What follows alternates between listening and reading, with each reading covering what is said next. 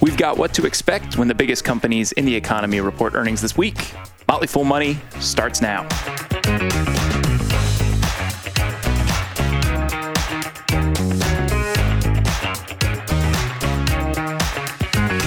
I'm Dylan Lewis, joined by Motley Fool analyst Tim Beyers. Tim, how's it going? It's going well. Fully caffeinated, ready to go. Likewise, and I'm excited to jump into it. We have really the meat of earnings season. We got the banks earlier, but I, I, think we're getting into the companies that really move the economy, at least as it relates to the stock market.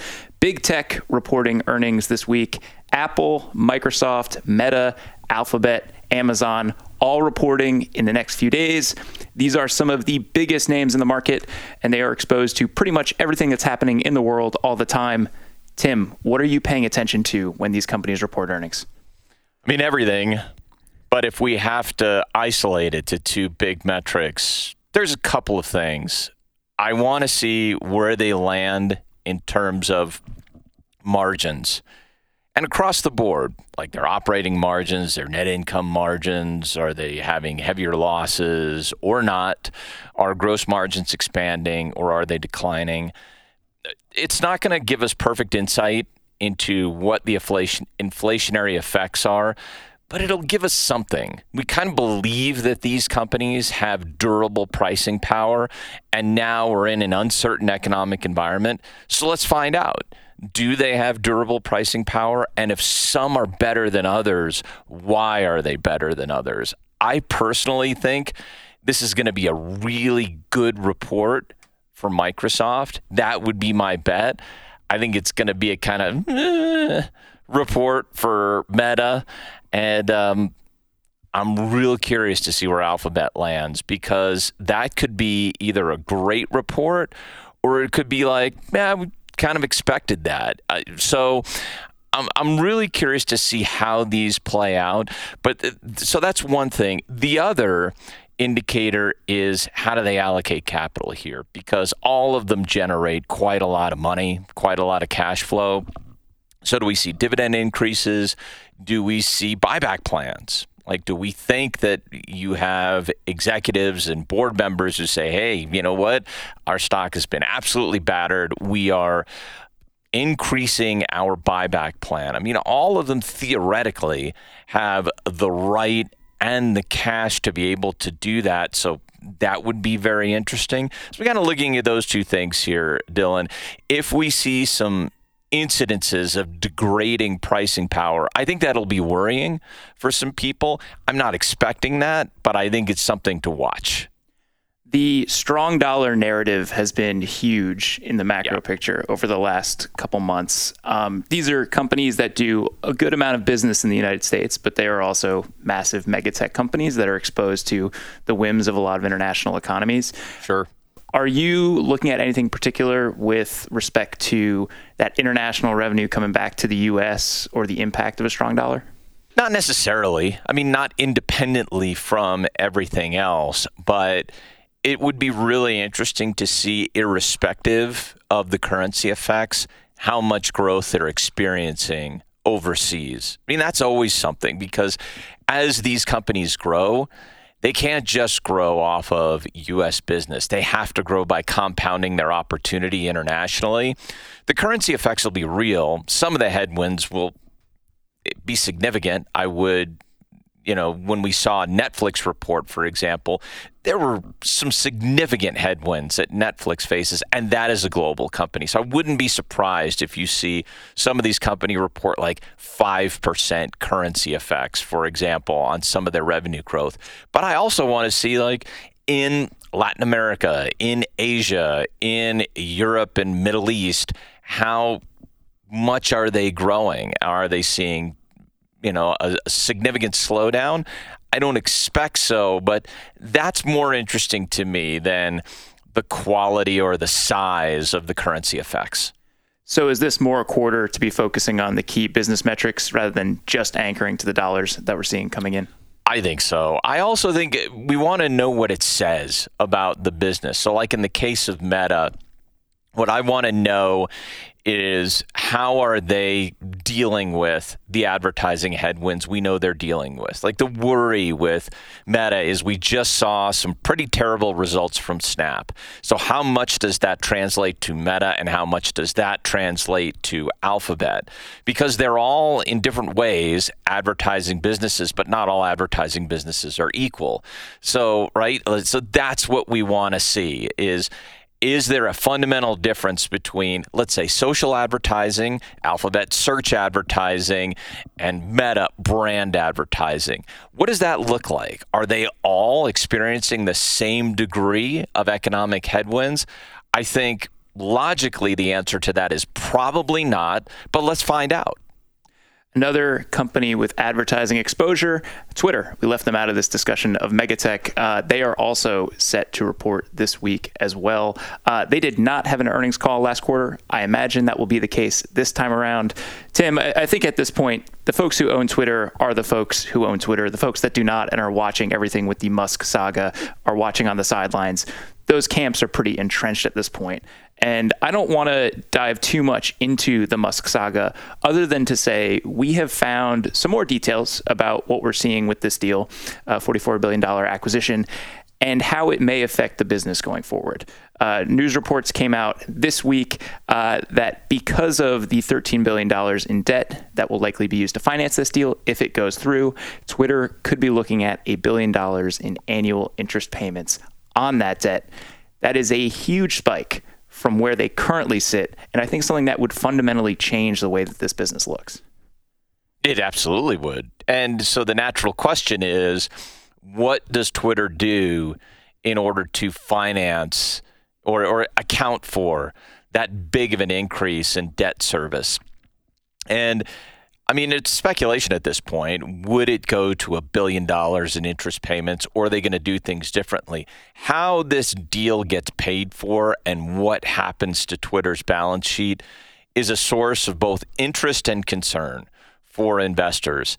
And there's so much uncertainty here. I think this is the shrug emoji stock on the market right now, Dylan. I mean, I, I, I say that a little bit flippantly, but I also mean it. Like, there's so many things that we don't know. In order for Twitter to be materially different, because we're kind of looking at a funhouse mirror right now, what we're looking at is a company that is distorted. We're seeing a distorted vision of a business that will fundamentally change. In what ways it change it changes, we don't yet know under the regime to come in and change it. So, are we going to operationalize for much higher growth? Are we going to operationalize for much better margins? Are we going to sharply reduce costs? Are we going to do some combination of the three?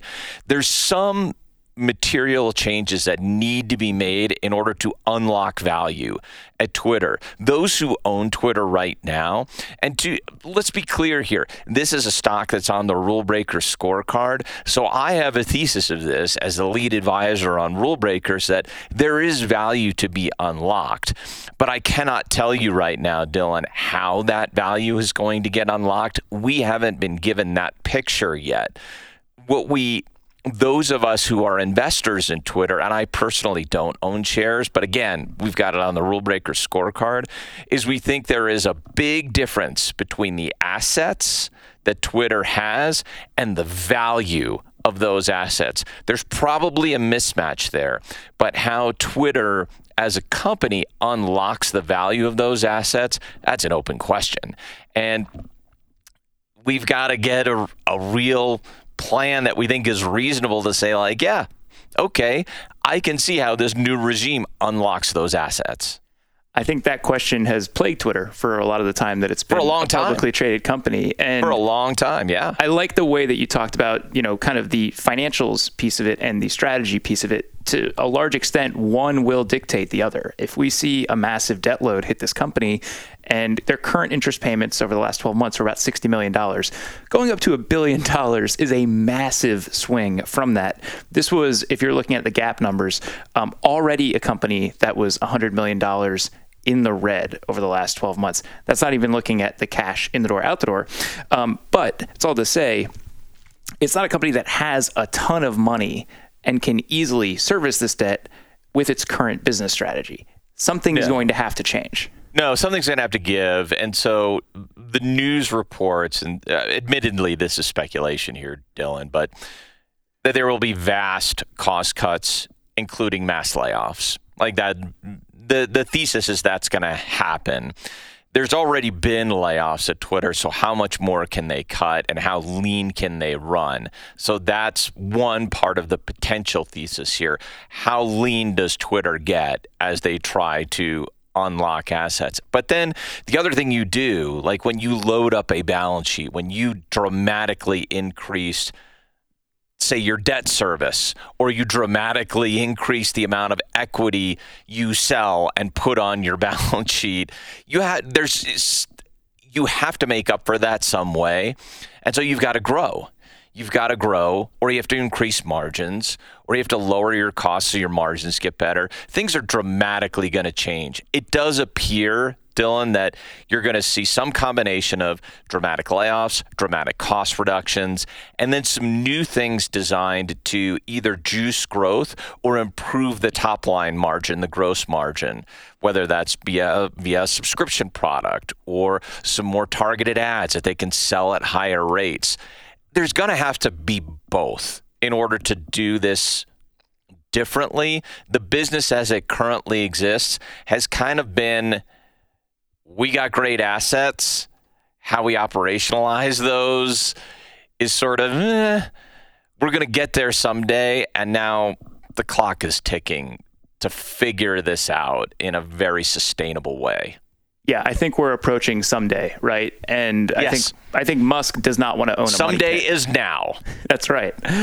Before we wrap, Tim, um, Chinese stocks, Alibaba, JD.com, Tencent, Baidu are all down and down in some cases double digits, uh, yep. mainly tied to Xi Jinping's unprecedented third term and news of that coming out, uh, and some recent shuffling in the Chinese Party's leadership. Uh, this actually came up on Saturday's show where Bill Mann and Ricky were talking about international yep. markets. And we are now seeing the news affect the companies. And so I wanted to kind of trace back to this a little bit because I think generally what we like to see is some path forward and some element of certainty when we're looking at companies and we're sure. looking at the operate uh, the environments that they operate in. Um, it, it seems to me like that is maybe cloudier than ever in the Chinese markets.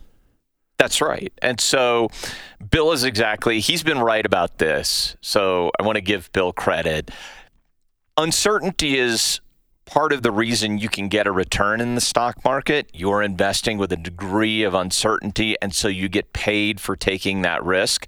So uncertainty is not a bad thing, it's a good thing. The problem is that when you have no clear way to understand how much uncertainty you're dealing with, then boy, you better get paid a really big premium in order to take that risk. And I don't know that we're getting that. I don't know that we're getting enough. Like, are you getting compensated for taking risks investing in Chinese companies? For me, the answer is no. For somebody else, it might be yes. But know what you're getting into here. And I think this is uncharted territory. And because it's uncharted territory, the risk premium really has to be big. So the way that works in investing and doing things like valuations, the discount rate has to be, or the required rate of return has to be really, really high. Like, okay, am I going to get like, if this pays off, am I going to get 15, 17, 20% annualized returns if this pays? Well, then, okay, I might be willing to take that risk. But if not, then uh, I don't know. I don't want that bet. So to me, I can't properly assess how much of a premium I'm actually getting. So I don't want to invest in a black box. I'm I'm not up for it, Dylan. This is this is a black box that I, you know, the the the the treat inside may really be a trick that I really don't want to have anything to do with.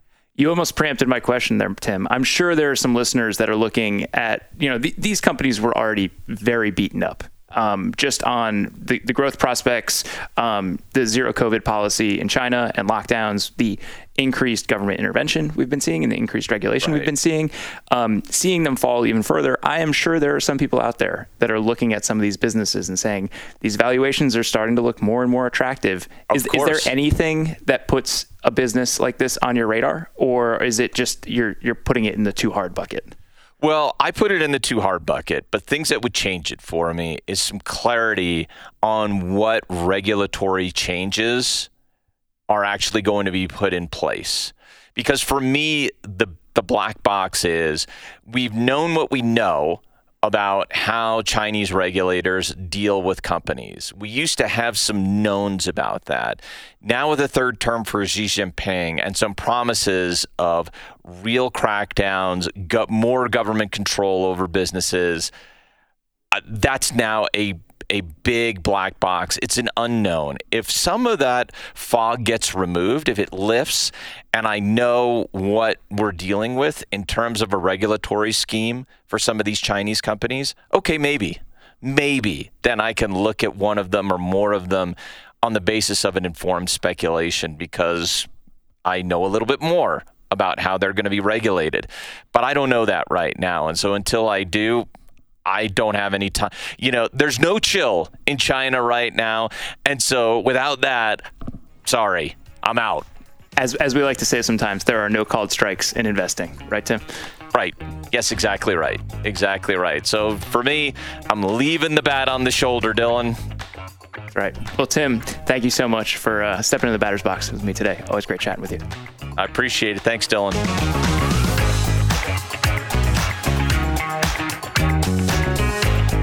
Want more Tim Beyers? Stick around. We've got Tim Beyers and Tim White, his co host on This Week in Tech from Motley Fool Live, our members only live stream.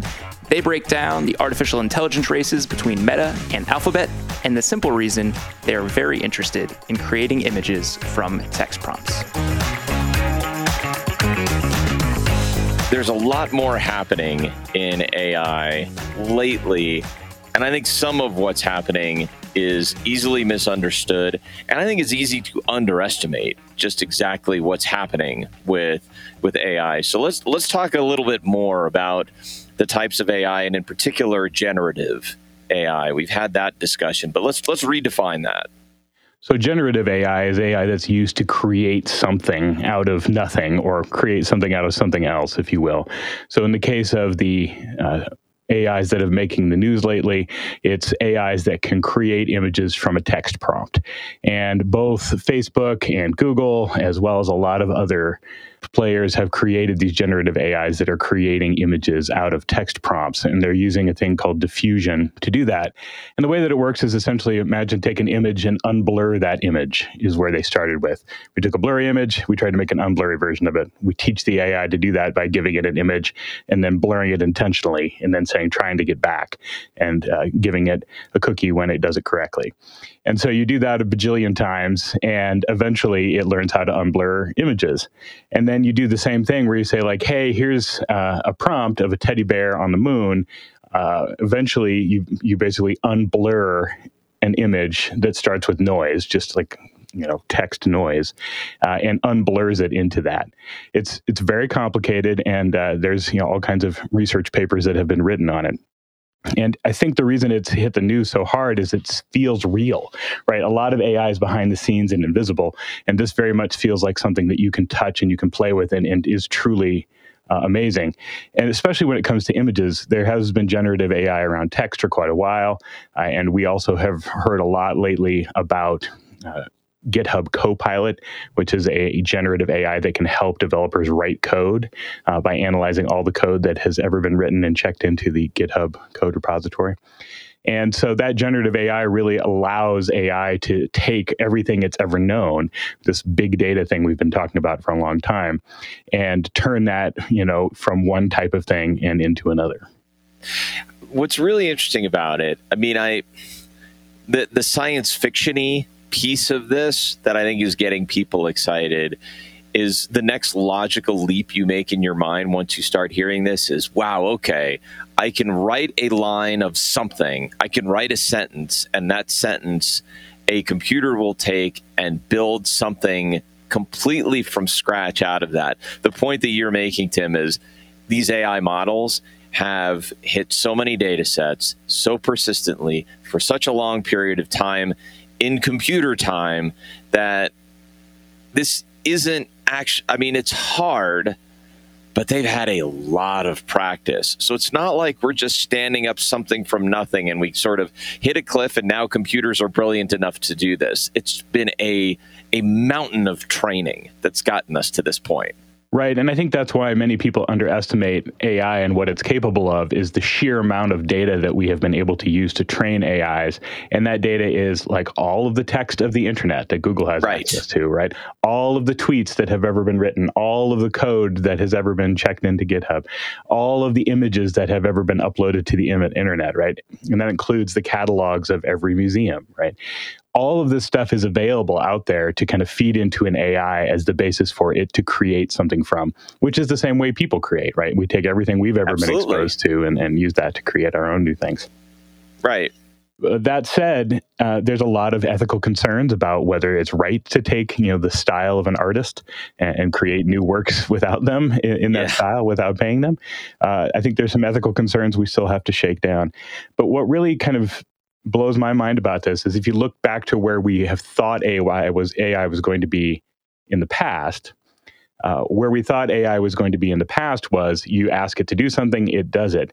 But what we know now is because AI is always watching, always listening, and the sheer amount of data that it can constantly be processing is way more than we ever thought. It is going to be able to push those predictions to you before you even ask them. So in the old scenario of Captain Picard asking for his tea, uh, you know, tea Earl Grey hot from the computer, the computer should know already that he wants the tea based on his. The computer you know, already does state. know, Tim. The computer right. already does know. Right, and and I think if you think about it, like all of this data it collects, it should be telling him you need some tea now, right, to calm down, right, or you should right. be doing this, or you should be doing that. And, and I think we really underestimate the amount of data that AI has access to and how much it can predict and create from that data. Yeah, I mean, this is you have this is both the interesting and terrifying thing about this movement is what you've just laid out. I'll use the scary version of what you just laid out here, Tim. And here's the sentence it, it is the AI is always watching. Right. The AI is always watching. So you could either be really scared by that or you might get super served by that. And honestly, it could be both. So let's talk about the the so-called battle of the research papers we've been talking about here, Tim, which is Alphabet and Meta, each putting out their own research papers about what to do with it, the most popular form of this, which is text to image processing, and what those two want to do, what they think is possible. Let's talk about why this is so interesting, and I think uh, we were talking about this yesterday. The most important reason they're interested in this is ads Right. If they can create an image that grabs your attention because it's been carefully constructed from everything yep. it knows about you, it knows you like blue, it knows you like this kind of car, it knows you live in this area, it knows the weather by you is this, right? It can assemble those to create an image that hyper appeals to you uh, to click on.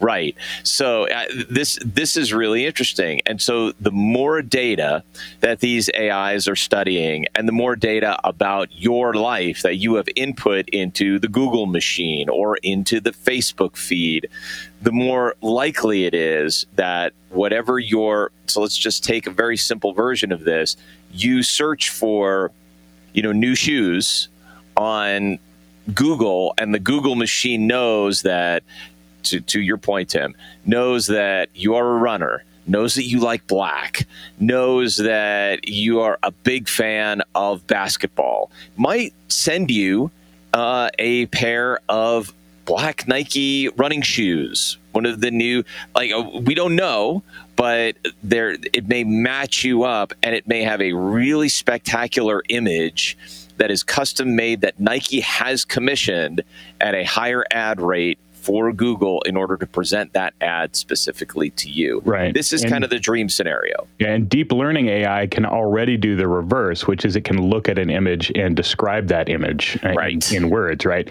So you may search for blue shoes, and it's not just looking for blue shoes on the text of the internet.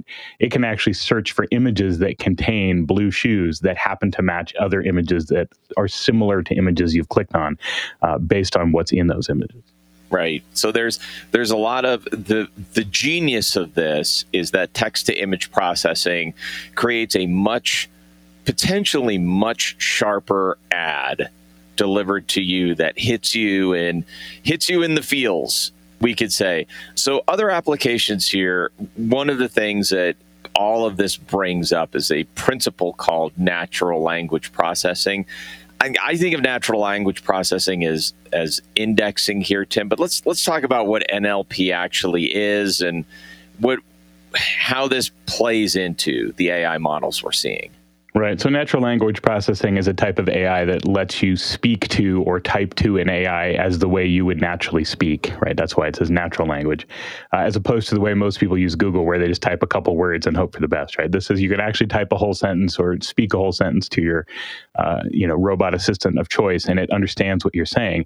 But vice versa, it also can generate natural language from its corpus of all the you know right. words it's ever been exposed to yes. and that language can be marketing copy there's tons of websites out there that will let you ai generate marketing copy and tweets and the text that goes along with your instagram posts and now we can generate the image for your instagram post and the text to go with it all from ai and Apple, I think, really stepped into the arena this week with the ability to, uh, they have got a patent on the ability to take an image on your iPhone and change the pose of the person in in that uh, image, right?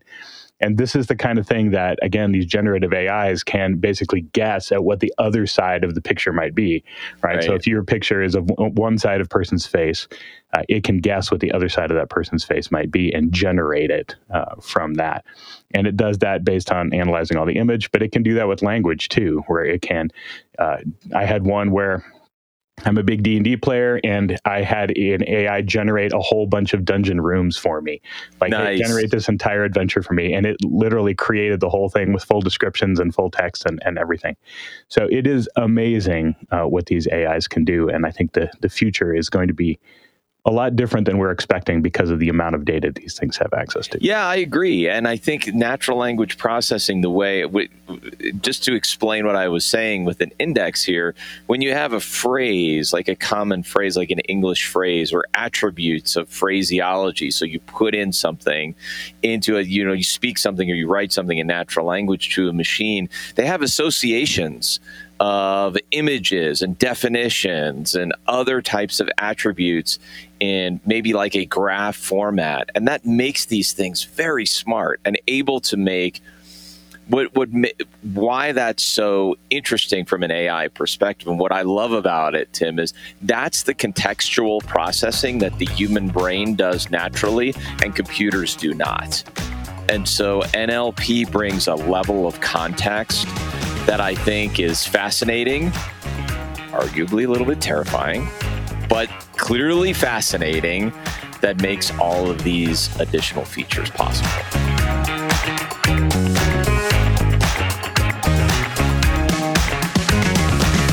That's all for Motley Fool Money today. As always, people on the program may have interests in the stocks they talk about, and the Motley Fool may have formal recommendations for or against, so don't buy or sell anything based solely on what you hear. I'm Dylan Lewis. Thanks for listening. See you tomorrow.